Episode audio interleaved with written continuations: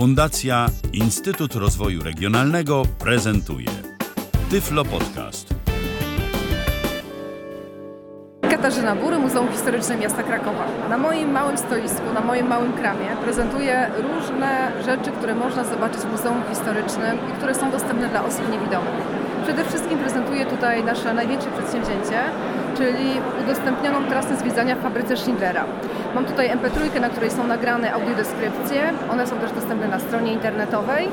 Przywiozłam też ze sobą tyflografiki, które pokazują wybrane elementy wystawy.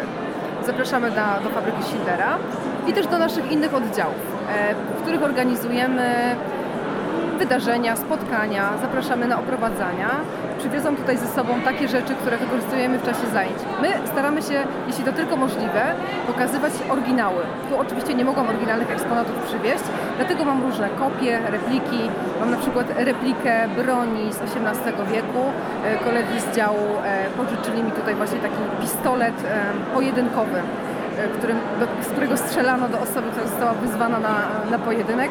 Zbyt wiele o nim nie potrafię powiedzieć. Wiem, że jest to pistolet skałkowy, to chyba specjaliści bardziej by się tutaj orientowali. E, przywiozłam też na przykład zegarek kieszonkowy. On jest podobny trochę do brajlowskiego. To był zegarek, który dawniej eleganccy panowie nosili przypięty do marynarki, schowany w kieszonce kamizelki. E, ma on jakieś różne wytłoczone sceny, więc łatwo je wyczuć pod palcami. Jak do te, temu towarzyszy dodatkowa opowieść, to myślę, że scena jest w miarę czytelna dla osoby niewidomej. Przywiozłam też trochę rzeczy z mojego miejsca pracy, czyli z Kamienicy Hipolitów. To jest taki mieszczański dom. Pokazujemy, jak dawniej żyli mieszczanie, na czym spali, na czym siedzieli przy obiedzie, z jakich naczyń korzystali. Ja przywiozłam akurat rękawiczki, jakieś przybory do pisania, pióro, kałamarz, pióro ze stalówką. Co ja tu jeszcze mam? Muszę zerknąć. Aha, i foremki, ponieważ zbliża się Boże Narodzenie. Przywiozłam foremki do ciastek albo do pralinek, które swoim kształtem odtwarzają różne zwierzęta. Rybę, raka, żabę, jakąś szyszkę. W takich foremkach można było piec ciasteczka i później powiesić je na choince, bo takie rzeczy najczęściej wieszano właśnie kulinarne, jedzeniowe. Właściwie jest to takie muzeum, opisali, nie jedno muzeum udostępnili, więc czerpiemy z ich doświadczeń. No i zapraszamy.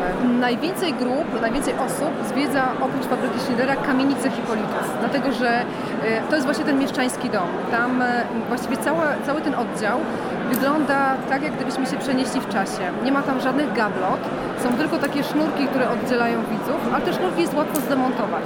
Więc gdy przychodzi taka grupa albo indywidualny zwiedzający, zdejmujemy sznurki, odstawiamy słupki i po kolei pokój po pokoju oglądamy każdy, każdy eksponat. Tam mamy dziesięć sal i z doświadczenia wiem, że trzeba podzielić to zwiedzanie minimum na dwa razy, bo zwiedzenie jednego piętra zajmuje jakieś trzy godziny. Przerabialiśmy to z uczniami szkoły dla niewidomych masażystów w Krakowie. Oni do nas przychodzą dość często, więc oni na, minimum na dwa razy, bo każda jedna rzecz jest ciekawa. To są różne sprzęty, które już wyszły z użytku, na przykład samowar, jakiś gramofon, zaparzaczka do kawy zupełnie inna niż dziś. Więc staramy się też tłumaczyć, jak te sprzęty działały. Nie mówimy tylko o stylu, o historii, nie wymieniamy wyłącznie dat, tylko bardziej staramy się pokazać, jak się żyło w takim domu, jak ten dom funkcjonował. Natomiast taka wystawa e, bardzo multimedialna to na przykład Rynek Podziemny, który w tym momencie raczej nie jest dostępny. Tylko niektóre elementy. Staramy się usilnie, żeby w drugiej kolejności udostępnić właśnie rynek, ale to jeszcze musi trochę potrwać. Był to Tyflo Podcast. Pierwszy polski podcast dla niewidomych i słabowidzących. Program współfinansowany ze środków Państwowego Funduszu Rehabilitacji Osób Niepełnosprawnych.